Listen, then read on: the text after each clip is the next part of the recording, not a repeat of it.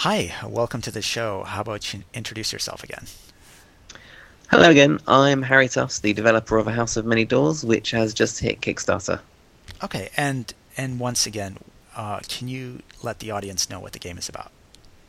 The game is a single player RPG um, for PC in which you explore the house, a dimension which steals from other worlds.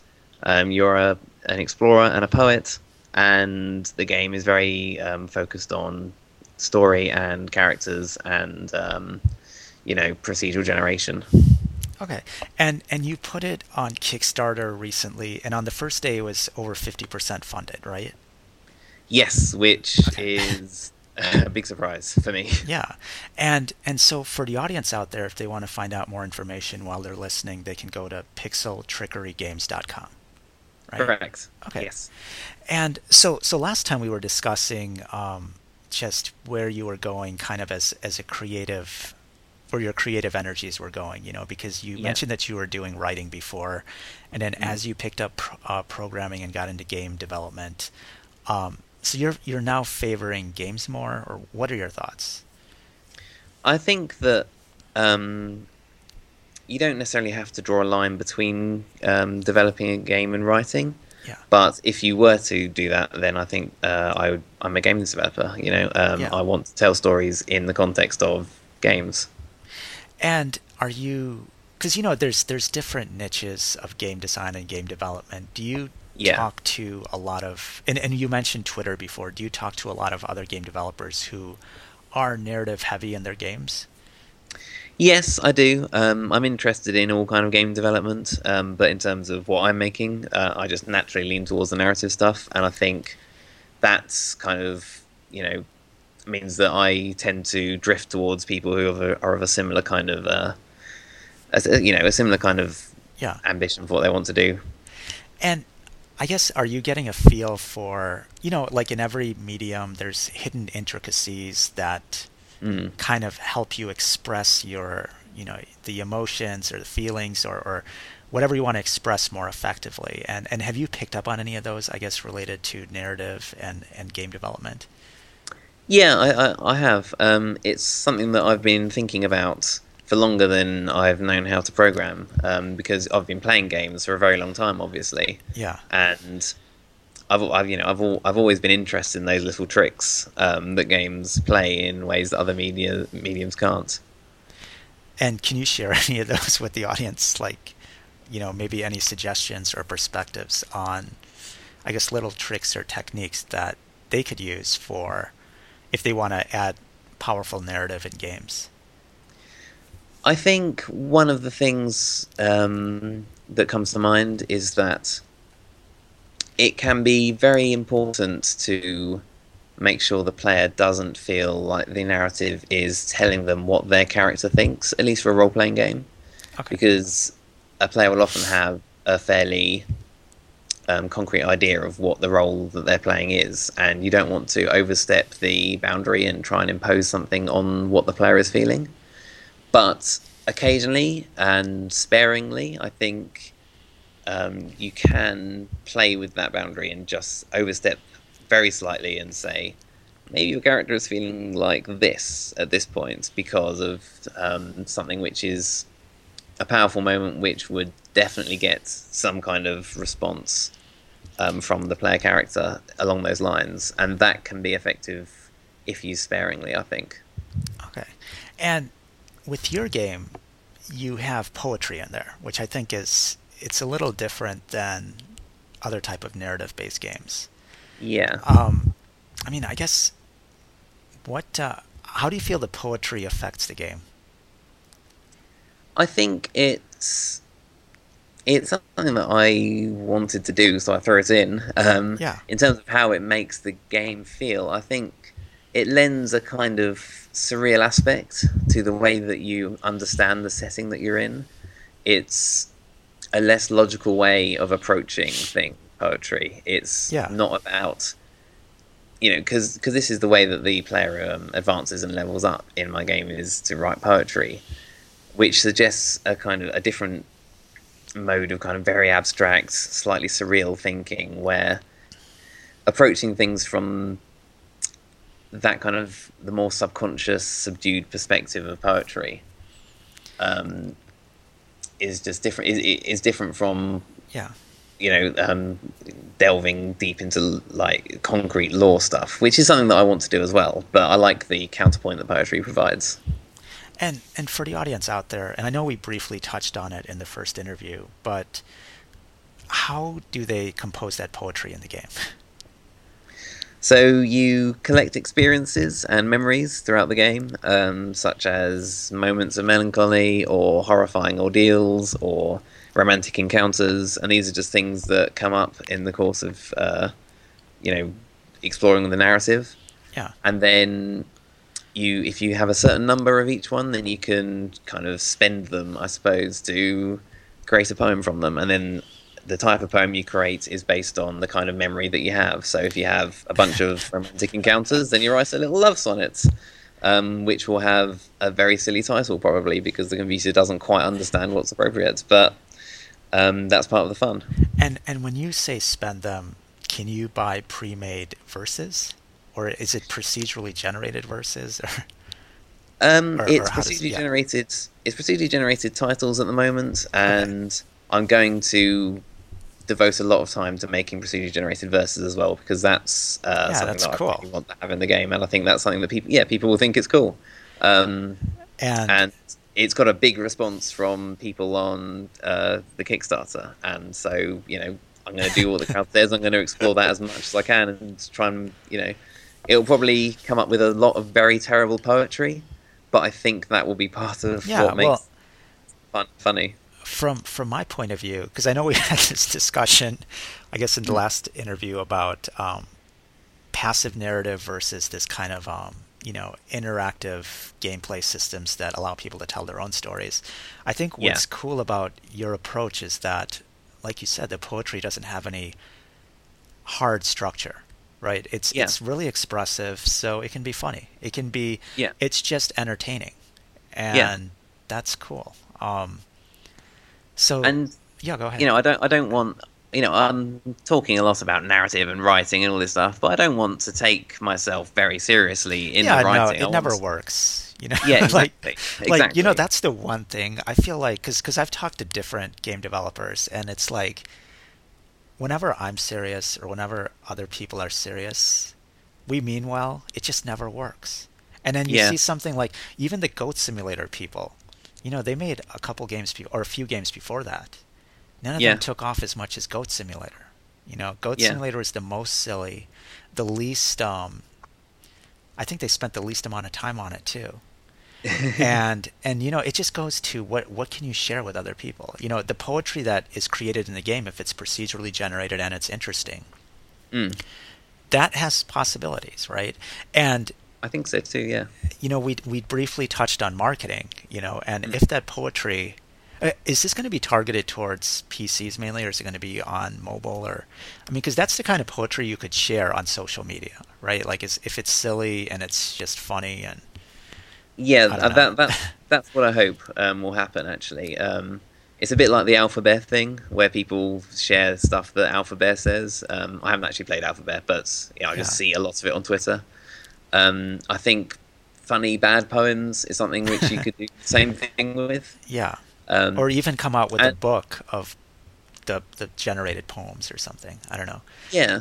There's a lot of stuff you could do, and this isn't something that I I decided to do this because I thought, oh, this would be really good for no, marketing. No, right. But I think it just will have that really nice side effects. And if people want to share their experiences with the game that way, that'd be amazing. I'd love to see people talk about it like that. It'd be great. Well, how big will the poems be, though?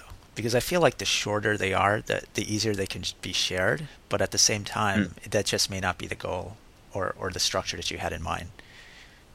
I think there's a happy medium that I'm going to have to experiment with. I don't you know, because um, some of the poem, the po- the poetic form is something that changes based on the kind of experiences you're using. So you'll write yeah. a sonnet if you have experiences of romance and stuff. Um, you're not so going to have think, like different haikus and, and other types of poetic structures, are you? Or yeah, I'm gonna I'm, I'm, I'm going to you know there's you can have um I, well, I, I can't remember what I've called it, but you can have kind of like funny experiences in the game as well, and they can create limericks.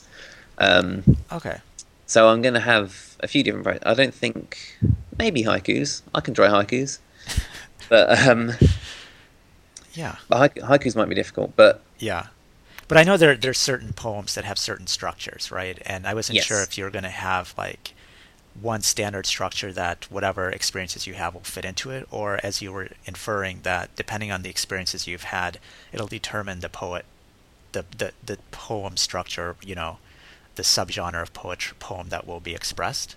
If I'm understanding. yeah, I don't know how Okay. many different structures there will be, but Okay. there will be different structures. Um, and I don't know if I'm going to put the full sonnet in there because that could just be a bit too much um, for people to really. You know, I think you get the joke after the first six lines or so, probably. Yeah. But I'm going to experiment and see what people like, um, and if it, you know, it's very much a work in progress. I'm going to see what playtesters think. If they really want to have the whole poem or something, then I can put that in.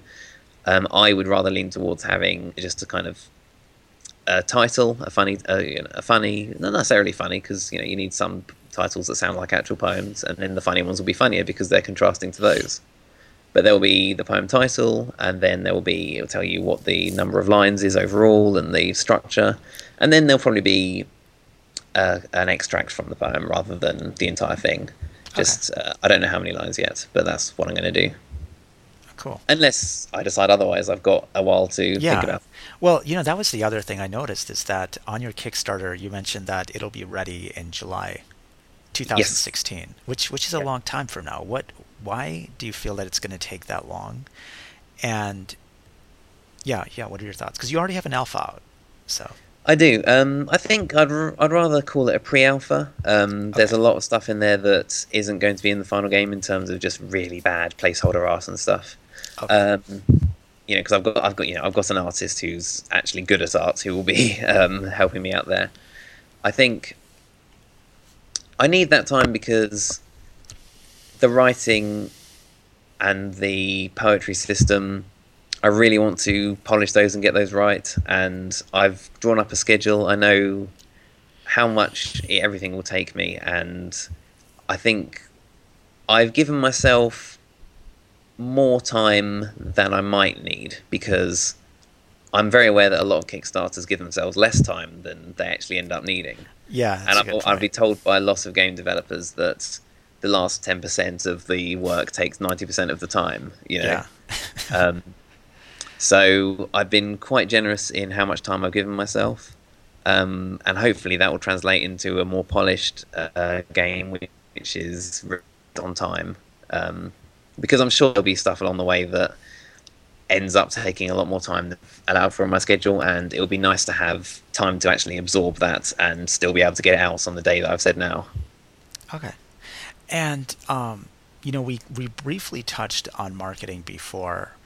Mm. Uh, what I mean, I guess the the one thing I wanted to mention is that even when you reached out to me to do an interview, you did customize your message, right? Like, I mean, have you been Yes.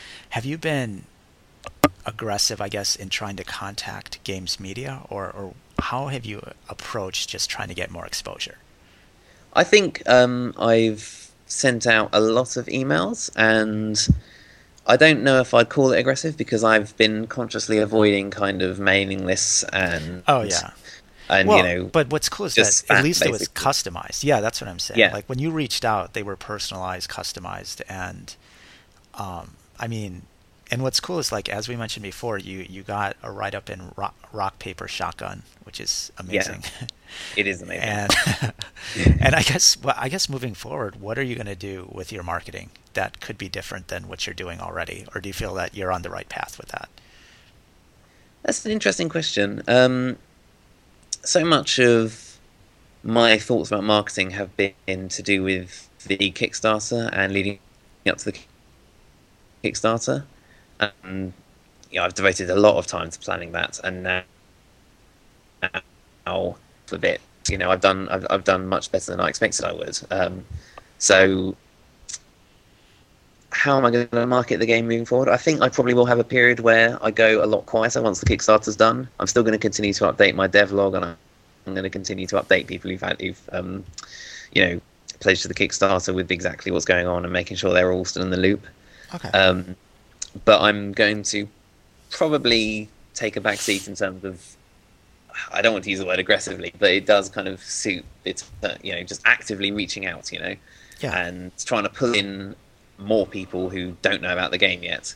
I think there's going to be a period where I go quiet on that, and I just because of getting out information to people who are already interested. Yeah. Um, just because that'll be easier and give me more time to work on the game, which is what I need to be able to be able to do. And then towards launch date, probably for a good four to three months before the launch, is when I'll start ramping that up again gradually and just reaching out and reaching out and reaching out. Um, I found that I've allotted myself a lot more time for marketing than I actually um, thought I'd need, and I've ended up needing it. Okay. So, you, you, you know, I think you can't overestimate how important marketing is. The more you do, it just it, it, it continues to pay off. Um, is what I've found. Um, even you know, it's something that I never would have thought to hear myself say, you know, four or five months ago. But it's just so important, and you have to realize that, as especially when you're competing in quite a saturated indie marketplace. Yeah. And um, I guess wrapping up the interview, what are three suggestions that you have for other game developers that are looking to get uh, their games out there? I think the first thing is definitely customize the emails you send. Um, you know, you mentioned earlier that it kind of had made an impression on you. Yeah. Um, it takes more time, but it definitely pays off. If you just send off a boilerplate thing and it gets ignored, that's more of a waste of time than if you spend a bit more time creating a customized thing that gets looked at. Um, other stuff, I think start early, start earlier than you think you might need, and that will pay off. Even if you think that, you know, for months I felt like I was just writing blogs that were being read by three people, and one of them was, you know, related to me. um, but you know now I've got a fairly good archive that I could. It's not it's not huge, but I've got something that I can point to now and direct people towards, and also people are going back and reading it. And I found out that there are people who've been reading it all along that I'd never suspected. Um, so you know, start early and don't be discouraged if you don't get much attention because that's the kind of thing that has a slow build up and then a sudden kind of oh suddenly I have more attention than I thought I would.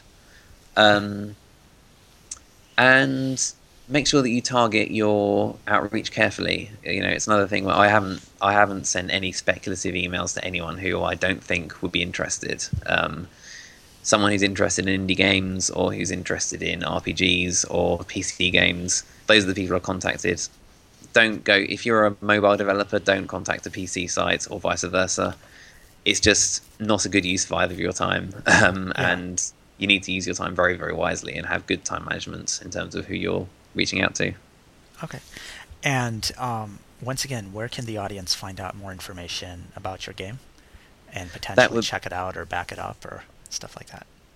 That would be pixeltrickerygames.com. Um, and yeah, check it out. It'd be great. Great. Um, thanks again for your time. Appreciate it. Thank you very much. Yep. Take care. Bye. You too. Bye.